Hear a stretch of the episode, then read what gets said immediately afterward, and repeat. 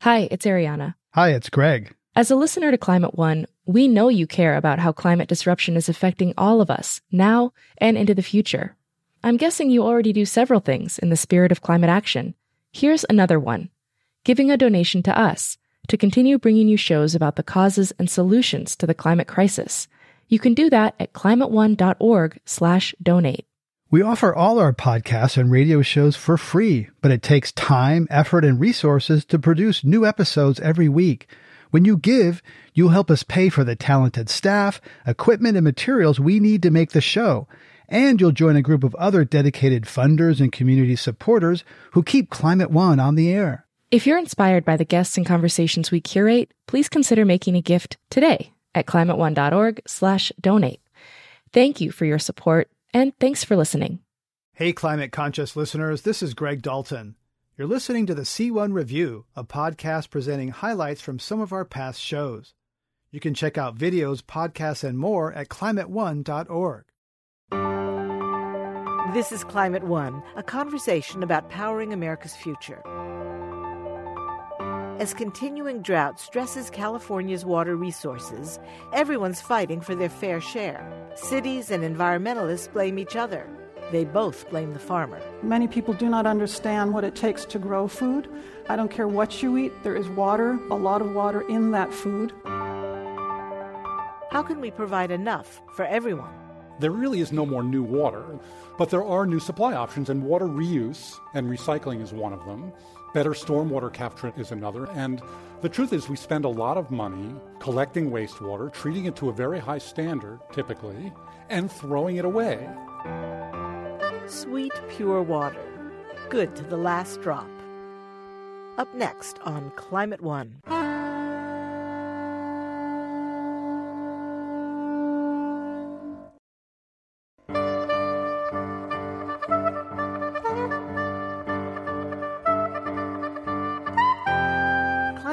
Is changing the conversation about America's energy, economy, and environment. I'm Claire Schoen. These Climate One conversations, hosted by Greg Dalton, were recorded before a live audience at the Commonwealth Club of California, a nonprofit and nonpartisan public forum in San Francisco.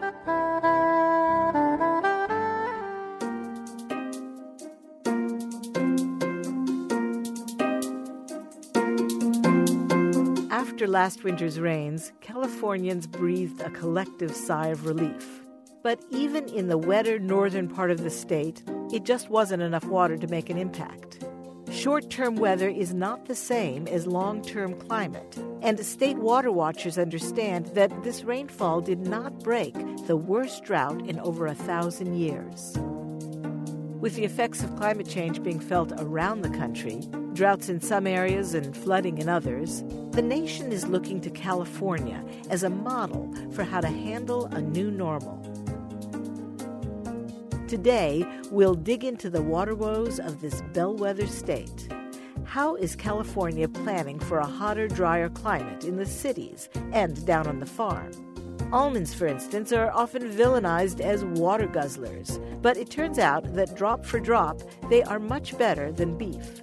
To untangle this complex issue, Greg talked to four water experts back in April, just as we were coming out of what is traditionally California's rainy season. Gabriel Ludwig is Director of Sustainability and Environmental Affairs at the Almond Board of California. Buzz Thompson is Director of the Woods Institute for the Environment at Stanford University. Ashley Boren is Executive Director of Sustainable Conservation, an environmental group that works with farmers. And Max Gomberg is the Climate and Conservation Manager at the State Water Resources Control Board. Here's Greg Dalton talking about a thirsty future. Buzz Thompson, is the drought over? Paint the big picture for us statewide in California. So the drought is clearly not over. And the drought that we've seen so far was not just an ordinary drought. It was one of the worst droughts that we have seen, just in terms of the total deficit of precipitation. It is the worst drought in a century. And if you include the heat that was involved, then it could be the worst that we've seen in a millennium. Let's talk about almonds, Gabrielle Ludwig. How are the almonds uh, faring now at this point in the water season? We don't think that the drought is over, and whether it's the weather drought or regulatory caused reasons for drought. Regulators can cause drought? From our perspective, yes. So they're, they're holding it back to, to what, protect fish? It can be for fish, it can be for temperature, it can be for salt. I mean, there's a whole variety of reasons. Max Gomberg, did you cause this crisis? I didn't say cause the crisis, it's a component to it. No. Uh, but we have to protect our ecosystems, we have to protect our urban areas and make sure that we have supplies for cities, and we have to make sure that we still have a thriving agricultural economy. It's a very difficult balancing act. In fact, California, I think, has uh, in law equal rights for ecosystems and human uses. So, Gabrielle Ludwig, do you think that that's reasonable and fair, or do you think it's, it's tilted in one direction or the other? I don't think it's that simple because we're all dependent on all of it. We all need the water, whether we eat the food, we're all dependent on the ecosystems. So, how do we go from where we are now to the future if we view it as here are the environmental rights, here are the ag rights, here are the urban rights? We're all in this together and we are all codependent. So, how do we move forward from where the conversation's been to a more productive conversation? Do you think that almonds have been unfairly villainized? Of course I do. but I would also say that it, it, it's part of the larger conversation that many people do not understand what it takes to grow food.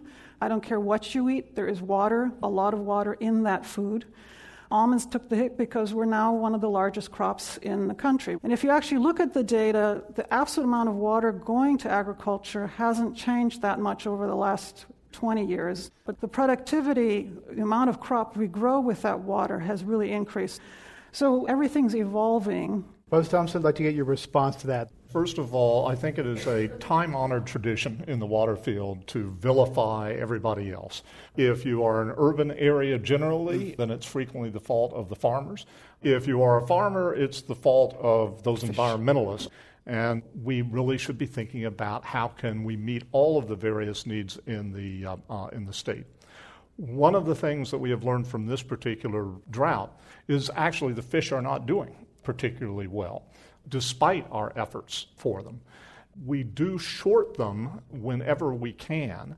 And what happens is that we sort of push things so far that they end up being put on the endangered or threatened species list. At that point, a variety of regulations click into uh, place, which makes our life harder for people like Gabrielle who need to be growing the food. Ashley Boren, why do fish matter? What, what's really being protected there? Why do I care if uh, some stream is preserved? Well, people do eat fish, so there's, there's, certainly that aspect of it, but they're also, I think, important indicator species for some of our rivers and streams and ecosystems and floodplains. And so if your fish aren't doing well, it's usually a sign that other parts of the ecosystem aren't doing well also. And in addition, there's lots of species that are dependent on those fish. So if you take that fish out of the system, you have a cascading effect on, on other species. Ashley Boren, should the Endangered Species Act be loosened as a res- partial response to the drought? That's a very tough question. I think uh, the Endangered Species Act has played a really important role in helping us protect the environment for species. I think there is probably room to tweak it and to have uh, an ecosystem focus and not just on single individual species, but it's certainly a very important law that needs to stay. Max Gomberg, what's the State Water Board's position on whether the Endangered Species Act is in the way or it should be protected as it is? The state's position is you don't go undoing federal legislation that's been around for decades and is, is important to preserving our environmental values. California's economy is heavily based on tourism.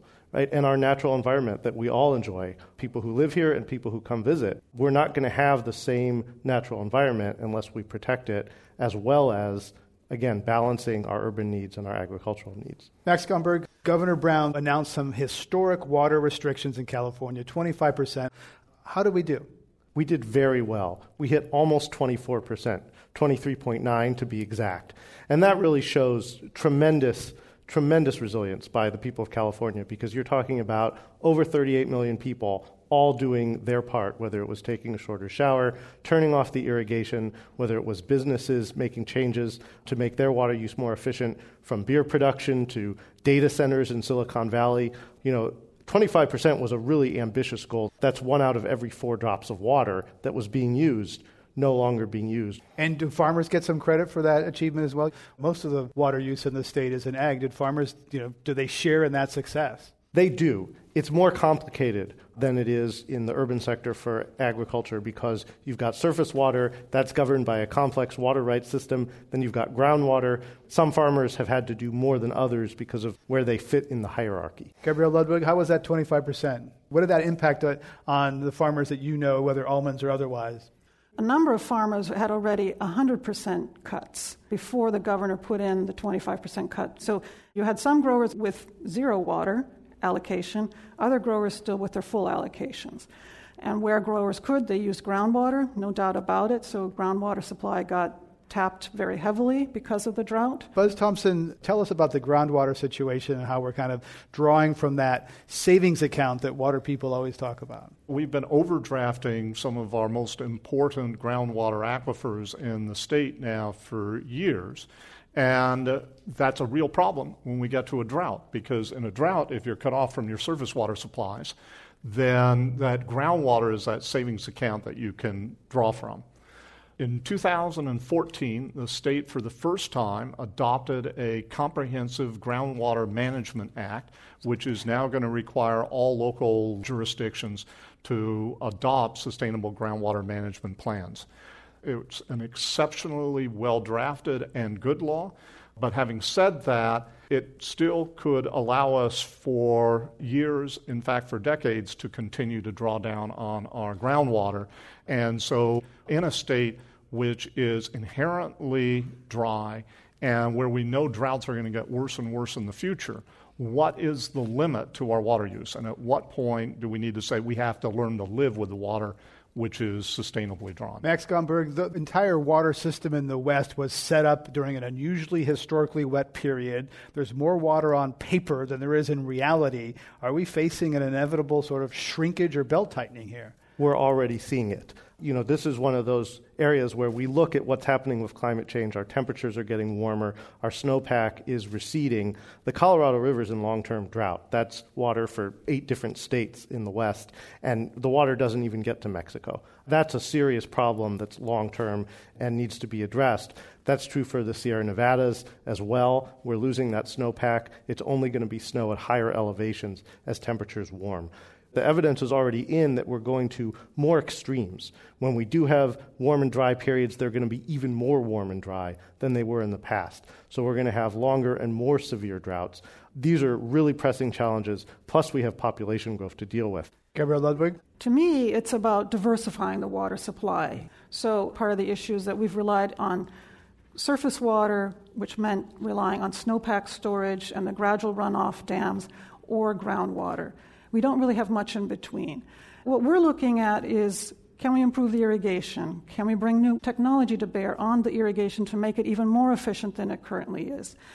How do we invest into recycling, groundwater recharge, you know, efforts to take water from the cities that has not already been allocated and say, can we use that tertiary clean water and get it to where it can be used for irrigation? Where are we on, you know, using solar for some kind of desalination? So it's not one big project, but can we find ways to diversify and figure out how to adapt to all these changes. That's really the conversation we need to be having. And I think, yes, there's going to be limits, but I also think there's a lot of potential that we haven't tapped into. Ashley Boren. It's also really thinking about the system in a much more integrated way.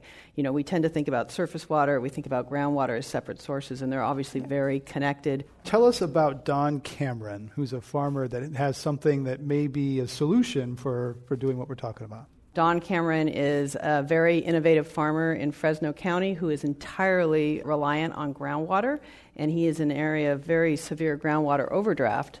But there are flood events, and he said, you know, why don't I just let this water come on my land and you know and recharge the groundwater? So in 2011, which was our last high water year, he let the Kings River flow over onto his pistachio and his grape acreage, about 3,000 acres it was, you know, 18 inches high for weeks at a time. So, you know, not just flood irrigating, but kind of uber flood irrigating.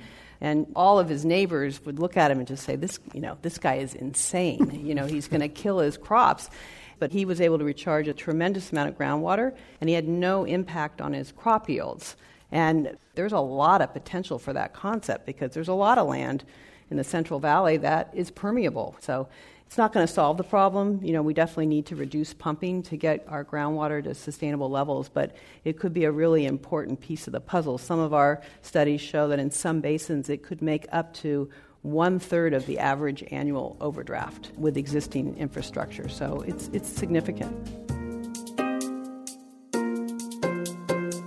We're talking about water and climate change at Climate One.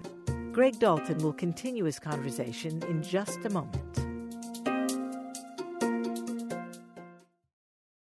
We're picking up the conversation now about how California is handling the drought with Gabriel Ludwig from the Almond Board of California, Buzz Thompson from the Woods Institute for the Environment at Stanford University, Ashley Boren from Sustainable Conservation, and Max Gomberg at the State Water Resources Control Board.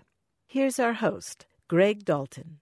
Let's talk about dams. They're a big part of the issue. Gabriel Ludwig, do you think that we need more concrete, raise some dams, more storage to capture water for times that it's needed? Short answer is yes, but I consider that as part of this whole conversation about how do we deal with a changing way of water supply. So if we're getting more rainfall in the winter and less snowpack, is increasing dams, especially the ones that we have already, part of the conversation we need to have. Raise Shasta Dam could be an option, but I would not say that's the only solution.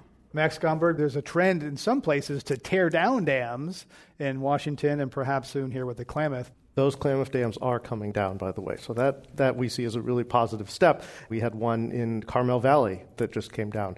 We have over 1,400 major dams in California. We've dammed every river at least once, except one, some multiple times more dams overall is not the answer. When we do have wet years and a lot of flow, we need to be able to store that water as much as possible. And we do have distributed reservoirs around the state to do that. We also need to get more of it in the ground. But more dams is not going to solve our fundamental problems with water supply in the state. Buzz Thompson, more storage, more dams seems logical. We have to use the dams that we already have more smartly than we are right now. At the moment, we are frequently having to release water from dams in order to ensure that they have flood control space. And given the additional climate and weather information that we have now, we could tweak that system in order to do a much better job of actually saving water for use. Gabriel Ludwig, do you see water prices increasing in the future, and what's that going to do to farmers? Fundamentally, yes, I think water prices are going to come up because we still need to invest in infrastructure. So, for groundwater recharge, you need to invest in certain infrastructure just to make that possible. We need to invest in the water distribution systems for irrigation. So, those are costs that someone's going to have to bear. And we have somewhere between 350 to 450 different crops that are grown in this state. So, one consequence of increased water cost is we're going to lose some of that diversity because basically that's going to force growers to grow the crops that are going to give them the return on the investment. More almonds. It could well mean more tree nut crops, but basically that whole agro ecosystem has complexities into it that water costs would change. Max Gomberg, I want to talk about another aspect of, of, of, pricing, if I may, which is pricing in human rights. We passed a law four years ago, the Human Right to Water Law in California. We have over 1.5 million people in this state who don't have access to safe and affordable drinking water. We have a huge challenge there. And part of it is that systems are run with contaminants. There's not enough financing to operate the systems effectively. We have to come up with a way to pay for that. Buzz Thompson? At the price at which we charge people for water, we are basically starving the water sector of any type of innovation. So, what I would urge is, is that we have a public goods charge on water. That public goods charge should deal with the equity issue, it should deal with the data issue. It also should help to promote new technologies in the water field. Gabriel Ludwig, when you talk to your members about climate, do they resonate with climate or do they say, well, the weather's been changing my whole life, my dad did this? You know, is that a concept that resonates with them and, and the fact that things may be fundamentally changing in a way that their ancestors didn't experience? I would say that in general, climate, at least the way it's generally talked about, does not resonate with most of agriculture because you're in a business where you're dependent on the weather. So for them, variability each year is already part of the nature of their business. But I would say that certainly the lack of a snowpack last year was a wake up call. A lot of tree crops need a certain amount of chilling hours. If they don't get it, you don't get that much yield. So there's a number of things that are happening where I do think there are some questions starting to be raised. But if you talk about increased changes, you know, extremes in weather, that resonates with them. Buzz Thompson, we're talking about a new normal here. I'd like to hear your thoughts on how, you know, the broader sweep about how we're entering a new normal and how we've kind of just been lulled into this place of this, this wetness that we've had for the last hundred years or so, and how it's hard for the human mind to catch up with the new, the new normal. Yeah. So, I mean, we clearly are moving into a totally new situation where the type of weather patterns that we have historically seen are not going to be the norm in the future, and we're going to have to be able to deal with that. I actually think that the public is getting the concept of climate change, and largely because of what's happening in the water field. It is an impact of climate change that we are seeing today. And so well, I actually think this is one of the sectors that's actually taking this problem seriously. There was a poll from the Hoover Institution at Stanford that showed that water was more convincing to reach people that climate is happening than melting ice and high temperatures. Water was a more salient issue for people than anything else. One of the interesting things is that in the water context, we are already seeing climate change, right? This is not something that's going to happen 20 years from now or 50 years from now. This is something that's already been happening for the last three to five decades. Let's go to our audience questions. Welcome to Climate One there must be uh, some way that we can produce or transport water, especially because the East really have a lot of water. I mean, water and floods and all that. There must be some way that, uh, and I think that they're already getting water from the clouds or something. What do they call it? Seedling? Cloud seeding. Right. So that's what I'm thinking something where technology can transport or make water, get it from somewhere. Thank you. Gabrielle Ludwig? We all fantasize, you know, transporting a iceberg down here. so just realize water is very heavy. And so, how do we move it? So, that's really the, the magic you would have to figure out is how do we solve that conundrum? Buzz Thompson? Yeah, so if you're looking for technological innovations, I would not start with cloud seeding. The amount of water that you're going to get is likely to be very low. And in addition to that, there were a lot of uh, legal articles written back in the 1950s when this was last considered about whether or not the person who's just a little bit farther east from you, if the storm is traveling west to east, uh, as to whether or not they could sue you for taking their water that would have gotten to them if you hadn't seeded the clouds beforehand. Much more important is recycling. With recycling, we can add a tremendous amount of water available to our urban areas. And there is technology that is coming online now that not only can provide you with that pure drinking water that you want, but also can provide you with significant amounts of energy, as well as getting the nitrogen and the phosphate out of it that you also could sell for a profit. So there's a variety of new technologies that are going to, I think, be really crucial in helping us meet our water needs. Ashley Boren? Really, what we want to try to do is be as self reliant as we can in the regions where we live. And so there's a lot we can do from recycling, conservation, other things to be as reliant as we can so we're not dependent on, on other areas to be bringing water in from. Let's go to our next question at Climate One. We're talking about the drought. Welcome. When you want to design a dam, you have to have frequency analysis, you know, 10 years flood, 25 years 50 years, 100 years. Why can't we just develop a frequency for drought? Then we can decide what to do about Thank the you. region development. 100 year floods are now coming every 10 years, Buzz Thompson. The problem is, uh, that, as Greg just mentioned, the frequency of droughts appears to be increasing. There is a new study that was just released at Stanford, and what that study looked at was what has been the weather conditions in California over the last 70 years.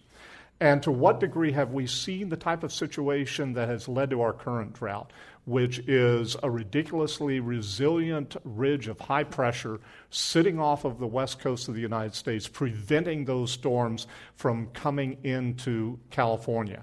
And what they found was that type of a problem has been much more common in the last 35 years than it was with the 35 years prior to that. And it doesn't appear as if the frequency of floods has gone down. So, what appears to be happening is that we're going to the extremes. We're going to have more droughts, and we're going to have at least as many floods. And what is disappearing is what we might at one point have considered normal. Last question. Yes, sir. I was born and raised in Fresno. And one of the reasons I left Fresno was because of the chronically whiny farmers. And if you give farmers more water, they just plant more crops. So somebody has to break down that egocentric mentality. But can I make an argument back? Ashley Boren. Okay? Do you eat? All of us are dependent on those farmers. If you eat, and I don't care what you eat, you're dependent on a farmer. Almonds and pistachios and grapes are not requisite in the average diet. The Mediterranean diet is the only diet that has been proven to be healthful. What's in that diet is fresh fruit, vegetables, nuts, olive oil. Things we grow here very well. And I have almonds in my in my drawer. I just want you all to know that Up- right upstairs above this uh, this stage. You're listening to Climate One with Greg Dalton. Greg's been talking to Gabriel Ludwig from the Almond Board of California, Buzz Thompson from the Woods Institute for the Environment at Stanford University, Ashley Boren from Sustainable Conservation, and Max Gomberg at the State Water Resources Control Board. We'd like to know what you're doing about water conservation. Find us on Facebook or join us on Twitter. Our handle is at Climate One. Our next conversation continues to explore arid California. Water wars have always been epic here as city, farm, and nature battle for their fair share of this limited resource. But the stakes are rising as water levels sink, literally. Groundwater is being sucked at a record rate to compensate for low rainfall, melting snowcaps, and overuse. How do we balance everyone's needs? Can we cut back our use as population continues to grow? And what are the rainmakers predicting as we move into a new climate future? Greg's next guests are three water wizards. Noah Diffenbaugh is a senior fellow at the Woods Institute for the Environment at Stanford. Peter Gleick, one of the world's foremost authorities on fresh water, is co founder and president emeritus of the Pacific Institute, a water think tank based in Oakland. And Karen Ross grew up as a 4 H kid on a farm in Nebraska. Now she's responsible for promoting and protecting California's $54 billion agricultural economy as California's Secretary of Food and Agriculture. Here's our conversation about drought in the land of plenty. Karen Ross, how is the agricultural sector being affected? Is it is it hitting the, the farms, and, and are we seeing impacts at the grocery store? It's fallowing acres. That's what farmers do because of the water rights system. The water's cut off, and so you fallow acres if you don't have access to groundwater. So far, food prices have remained fairly stable. But if we continue to have these kinds of situations and we grow less and less, then the things that we specialize in California could, in fact, see increased food prices at the grocery store. Agriculture is 2% of the California state economy, 80% of water use. Karen Ross, you penned an op ed last year saying that it's worth it. Do the math for us. My constituents go crazy talking about 80% of the water. It is true that 80% of the developed water in California and on a global basis. Tell us um, what developed water means. Developed water means that water that we capture, manage, put into a reservoir system, move to those places of need, as opposed to all of the water that's available from nature in good years that mean increased flows in our streams that benefit our wildlife and just our green landscapes. And that, it's a different statistic. And the 2% I do take exception to because agriculture is creating economic activity far beyond that 2%. We're embedded in insurance and finance, we're embedded in marketing, we're embedded in entertainment because we're a big part of our tourism industry. 25% of the $100 billion that's spent by tourists in our state every year is going specifically to culinary tourism, restaurants, wine tasting, and all those other fun types of activities. Let's get Noah Diffenbaugh. Does uh, ag get a disproportionate use of water compared to its contribution to the economy? Well, I think food is more than 2% of what we eat. It's close to 100. Um, I like this Don't guy. need to go to Stanford to get that math. Yeah, okay. and, and I think you know it's not controversial to say that California's agriculture is is you know critical for the U.S. agriculture and, and for the globe. So I think the real challenge that we're seeing in this drought is that we have a lot of really worthwhile demands on our water, and when we face shortfalls, we really see the stress across those demands. And I think it's in the context of a changing climate where we know that these kinds of conditions are becoming more frequent and will continue to become more frequent, how do we manage those different priorities in a way that manages those, those climate risks and meets the needs of people and ecosystems? So, Peter Gleick, do uh, environmentalists and others unfairly criticize agriculture for its perceived high water use?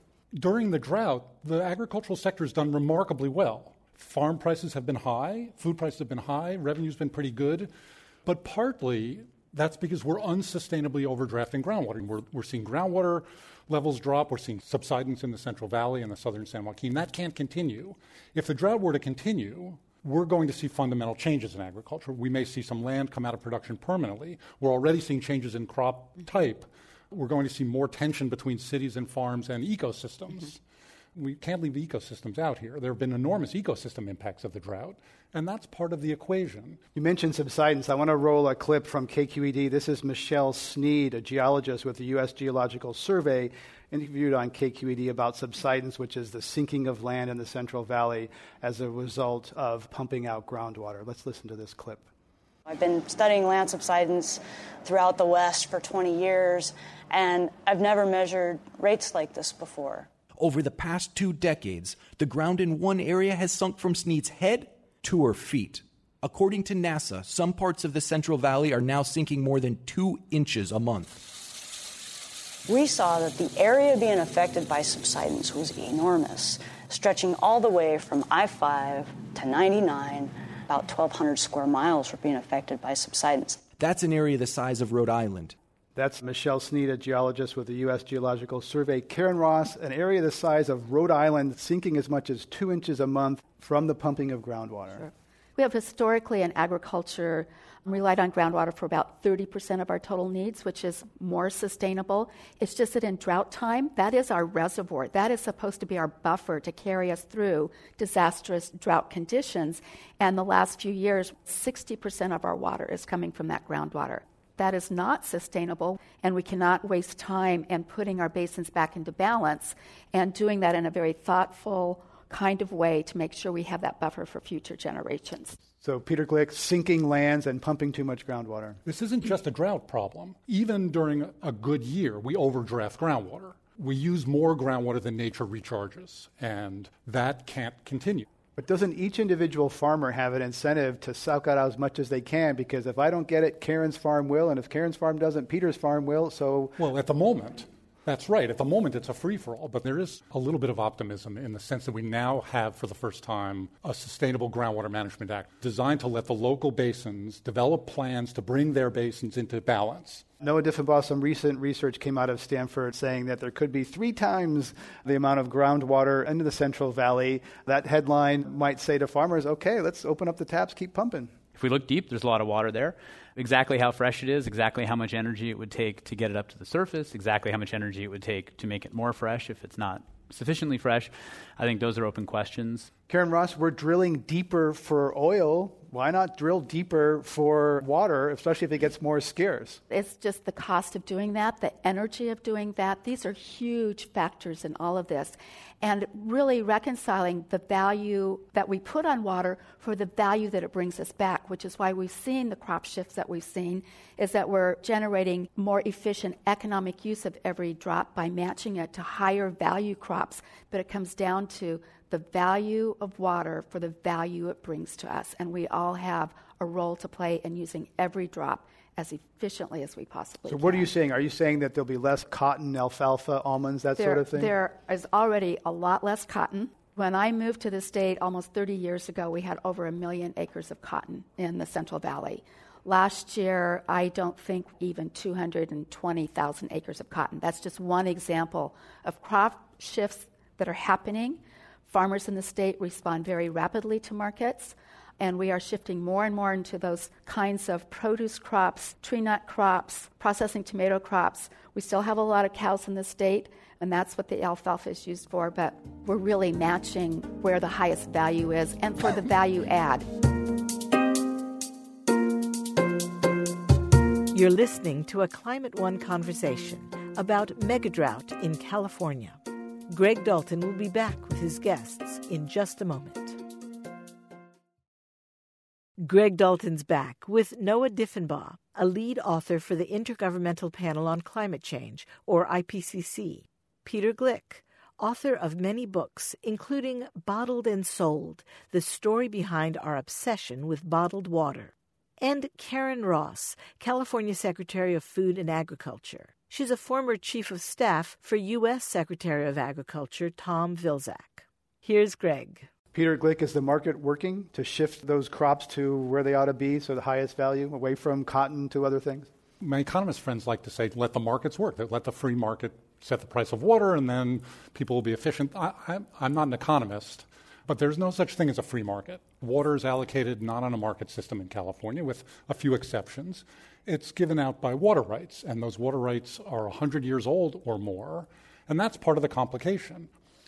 But farmers are shifting. We're growing less cotton, we're growing more almonds for a reason. Karen Ross, you mentioned cows. You know, there's about 600 gallons of water in a hamburger. Some people really question the water, embedded water in a hamburger and other beef. Other people say cows can be part of the solution, that if they're grazed properly, certain grasslands can sequester water and carbon. How do you see it? We really have to think more comprehensively about the public good that comes from well managed, stewardship practices on our farmland, including with our cattle. And then at the end of the day, each one of us as consumers make very powerful decisions, both at the grocery store aisles and at the ballot box, with the policies that we support and what we choose to buy. We still in this country value choice and we want to be able to make our own choices, but we need to be informed consumers and understand the impact of our own decisions. Noah Diffenbaugh, help us a little bit understand the drought. Is this drought amplified by the climate, by climate disruption? We now have a, a, certainly a hill coming up to a mountain of papers asking that question. And the preponderance of evidence from those papers from a number of different independent groups is clearly that yes, global warming is influencing what we're experiencing here in California. The primary influence is through temperature. You know, the more heat there is in the atmosphere, the more that draws water out of soils and out of plants. The faster that it melts snowpack, uh, the more that it pushes precipitation towards rain rather than snow, particularly at lower elevations. And we've seen all of those during this drought. My lab at Stanford, what we found is that it used to be in California that we pretty much got half wet years and half dry years. We got half warm years and half cool years. And now we're getting a warm year pretty much year after year. 80% of the years in the last two decades have been warmer than the long term average. And what that means when, when we have low precipitation and high temperature is we're much more likely to get drought, and that's uh, what we're likely to see going forward into the future. So, Karen Ross, how is the agricultural sector getting ready for a hotter and drier future? The most immediate change has been what's happening on the farm as far as improving the efficiency of our water use and the adoption of precision irrigation technology because we have trees and orchard crops that lend themselves very nicely to drip irrigation. And subsurface drip irrigation completely transformed the processing tomato sector. It improves quality, it lowers other inputs. Um, it reduces nitrogen runoff from fertilizer, in addition to being the most efficient way of using water, trying to minimize evaporation off of those fields. So we have about 50%, close to 50% of the acreage that's using that kind of technology. There are several barriers to why we're not getting further down the road, and one of the big ones is that 46% of our land is rented, so you can't go to the bank and use your land as collateral to make those kinds of capital investments. We have been offering incentive dollars to try to help, especially a lot of the smaller, mid sized farmers that just need that incentive dollar to take the next step to implement drip technology. We're doing that, but our whole infrastructure in California needs to be modernized. Peter Gleick, is ag doing enough? None of us are doing enough. There are probably people well meaning people in the audience who still have top loading washing machines or six gallon per flush toilets in your homes or leaks that you don't even know about. There's not enough water for all of us to do what we want as badly as we're doing it now, as inefficiently as we're doing it. And it's true during a drought, but it's true during a normal year as well.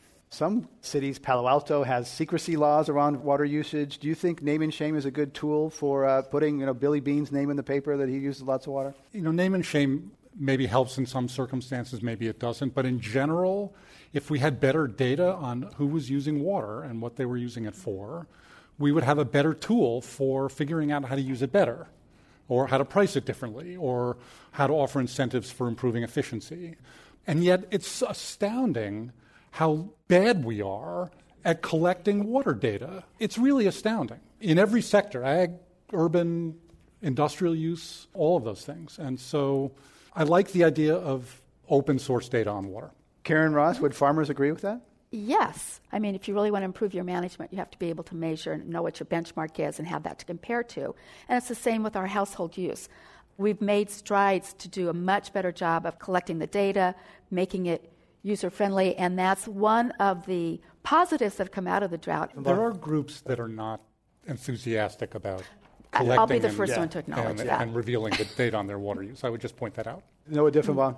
Just to give the uh, obligatory promotion for the importance of research, we do have a project at Stanford in the uh, the data science initiative, and uh, Phil Levis, who runs the Secure Internet of Things, uh, so you know the Internet of Things we hear about. Uh, we're now trying to do this with water and water data, and figure out a system for monitoring and keeping anonymous so that the information is secure, but that we know we don't know who it is necessarily, but everyone would know what theirs was. We are working on that now, and um, that's in the domestic space, so that people have more visibility on what their own domestic use is. I want to get to some of the top lessons or tips from the drought. We're, what, five years into the worst drought? What are some of the real lessons, Karen Ross, from this drought? Well, just the remarkable progress we've made on showing what we can do with conservation and not have it impact our economy too dramatically as well as our lifestyles, but it really underscored our disadvantaged communities. We have almost 2,000 wells that did go dry over this drought, and that's impacting some of our poorest communities who already had some water quality problems. So it's really raise the visibility of what we need to do as Californians to make sure that every Californian has access to safe, clean drinking water. Peter Gleick, lessons so far in this year five of this uh, most severe drought in 1,200 years? Yes, ecosystems are often underappreciated and suffer more during droughts than human uses. In agriculture, we move to groundwater, and that's been a buffer, but ecosystems have really been hammered. Our energy system is partly dependent on water. We get hydropower, and when we have a drought, we don't get as much. And when we don't get as much, we burn more natural gas, and that produces greenhouse gases, and that's a climate challenge. Another lesson is if the drought's bad enough, sometimes the politics open the door to cooperation and some new opportunities. And so none of us are hoping the drought continues much longer, but it is an opportunity to do things a little differently, to have some of the conversations that maybe we don't have when people forget that there's a problem. So that maybe is a positive lesson. Noah Diffenbaugh, takeaways from the drought. I think the biggest lesson is that California's in a new climate. We have a water rights system, as we've heard, that's more than a century old. We have water infrastructure and management system for that infrastructure that's half a century old or more. And those were all designed and built in an old climate. And we're in a new climate. It's already here. It's going to intensify as global warming continues. And if we want to have a water system that's prepared for the climate of the present and the climate of the future, then we need to acknowledge that we're in a new climate. We don't have the climate from a century or half century ago. Peter Gleick, we haven't talked much about recycling, uh, reuse. Are we going to see more of that in California, and how are we going to pay for it? We've talked quite a bit already about conservation and efficiency, doing more with the water we already have. That's the demand side of the equation. But on the supply side, there really is no more new water, but there are new supply options, and water reuse and recycling is one of them. Better stormwater capture is another. And the truth is, we spend a lot of money collecting wastewater, treating it to a very high standard, typically, and throwing it away. And there's enormous potential for reusing water for flushing toilets or landscapes or irrigation or all the way up to potentially potable reuse. I, don't think that'll happen soon, but we're seeing more and more recycled water already more and more water districts are starting to do that, and that's inevitable. I want to ask Peter, do you to share a story with us from your book, Bottled and Sold, about a, a stadium, sports stadium that was built in Florida? It's an interesting story. So, this is in part reflective of the way we think about, or ought to be thinking about, water. This was uh, about 10 years ago now. A big football stadium was built, I think it was Central Florida University, a big football university. Opening day, very hot. It was September. They had 100,000 people in the stadium approximately. It turned out they had built the stadium with zero water fountains, uh, which I think was a violation of the Florida Building Code. And it was a very hot day. They had 30,000 bottles of bottled water at the concession stand. They sold out. And by the end of the day, dozens of people had heat stroke and went to the hospital because there was not enough water for people. The university very quickly retrofitted that stadium with 40 or 50 water fountains. But it was reflective of the disappearance of public water and the shift toward private water, which is a bigger problem than, than we think. Let's go to our audience questions. Welcome to Climate One. Hi. I would be very interested in hearing how you expect California to, to develop in a climate which I see getting worse and worse. And I see climate change rising and rising and rising and rising and I'm concerned that we'll have a thousand year drought. Thank you. Noah Diffenbaugh. The best evidence we have is that California has entered a regime in which we have warmer temperatures. And what that means is that when there's low precipitation, we're more likely to enter drought, and those droughts are likely to be more intense and to last longer. And that those periods are likely to continue to be punctuated by wet years all the evidence suggests that we are likely to continue to have a climate that is punctuated by wet conditions. Peter Gleick? I would note there are different definitions of drought. There's meteorological drought, that is how much water nature delivers to us in our wet season. There's hydrologic drought, which is how much water is in the system. And then there's economic drought, which is how much water we humans want. And if there's not enough water to do all the things that we want, even if meteorologically there's no change or hydrologically there's no change, then maybe we are in a drought anyway. There's some nuances there. Thank you. Let's go to our next question at Climate One. Uh, my name is Pat Ruckert. I work with the uh, LaRouche Political Action Committee. If we go back a thousand years, then we had mega droughts lasting 100 years, 50 years, 40 years.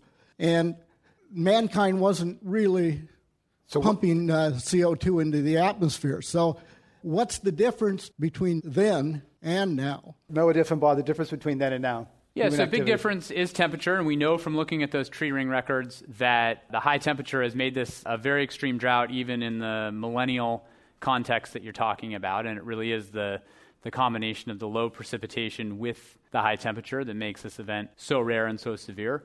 Also, those tree ring records show trees that were stressed but didn't die. What we're seeing during this drought, uh, we're seeing on the order of millions of trees dying during this, this drought. And when the trees are dying, that's, that's a giga drought. But, but the other difference is 38 million people. people. Yeah. Let's go to our next question at Climate One. Hi, my name is Larry Ladd. I live in Sacramento, where it takes the equivalent of 60 inches of water to keep a lawn alive for three months during the summer. And in my neighborhood, about half the people have abandoned grass lawns, about half have kept, and they're debating about whether to switch landscaping or not. Noah Diffenbaugh. I, I think one of the lessons for me is, uh, you know, the, the, the tremendous water savings we've seen in Southern California with the lawn buyback program. Something like 50% of the domestic water use prior to the drought was going to domestic irrigation, and something like $350 million invested in paying people to give that up. And it's been a huge water savings, uh, big success. Cash for grass. Next question in Climate One. Peter and Karen, could you tell us a little bit about how biodynamic organic farming might help us during drought situations? Karen Ross. Both of those systems have a very strong emphasis on soil health, sequestering carbon, and really building the organic matter in their soil. And it will provide some drought resilience. But Peter Gleick, organic itself speaks to fertilizer use, etc., but not water use. That's right. Organic doesn't automatically mean less water. Maybe the general message is that farm management practices have an enormous impact on water and soil quality and soil health and carbon emissions and carbon sequestration. So we have to manage the agricultural sector not just for food production, but for sustainability broadly, trying to integrate all of those pieces together. Let's go to our next question. Hi, I'm Paul Chapman, a longtime school teacher and school principal. I'm now working to promote greener, more environmentally sustainable schools. So I'd like to ask a broader question, and that is uh, how you think we can best teach our young people about climate change. When should we do this? How best can we do it in the schools? To what end? Karen Ross. Teaching about mm. water and water conservation and how valuable water is is a great nexus to climate change as well. I just came back from leading a delegation to Israel. In that country, everybody, regardless of age, knows how valuable every drop of water is. And they did a very massive education, and they continue that in schools from the youngest age possible. Peter Gleick. There's an organization called Community Resources for Science that helps elementary school teachers teach science. Um, and there are new science standards, national science standards, and climate is a piece of that. If we had started teaching climate science 20 years ago or 30 years ago, maybe some of our policymakers today would be a little better informed than they are. There's also uh, the National Center for Science Education That's in right. Oakland and the Alliance for Climate Education in Oakland. Let's go to our next question in Climate One. Peter Anderson. Um, I have two friends who are climate scientists who say we're locked into a four degree centigrade rise in temperature in the next few decades. Do you think we can adapt to that? We're not locked in, but we're in the we're in the period where where the decisions that we make now will go a long way to determining whether we see four degrees of warming or whether we see something more like what's in the Paris Agreement. So now we're we, we have we have the agreement at the international level, and the question now is meeting that agreement. Peter Gleick. So Noah's right. We're not necessarily locked into four, but we are locked into something. There is inevitable, unavoidable climate change now, some of which will be hard to adapt to, depending on who you are and where you are. So your question's a, a valid one. It's a good one. There are going to be bad consequences of the climate changes we're not now already able to avoid. And understanding what those are and figuring out how to deal with them is going to be a costly challenge.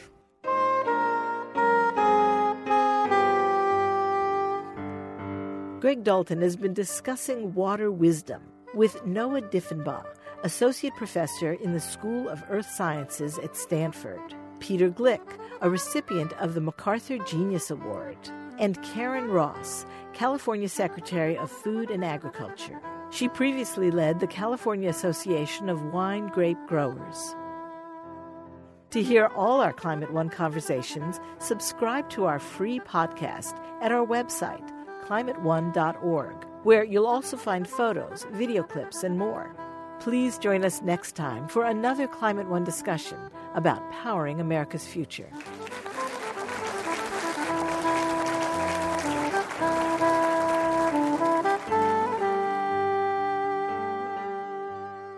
Climate One is the sustainability initiative at the Commonwealth Club of California. Greg Dalton is our executive producer and host. Jane Ann Chen is the producer. Kelly Pennington directs our audience engagement. Carrie Halpern is director of content. The audio engineer is William Bloom. I'm Claire Schoen, the audio producer. The Commonwealth Club CEO is Dr. Gloria Duffy. This program is generously underwritten by the S.D. Bechtel Jr. Foundation.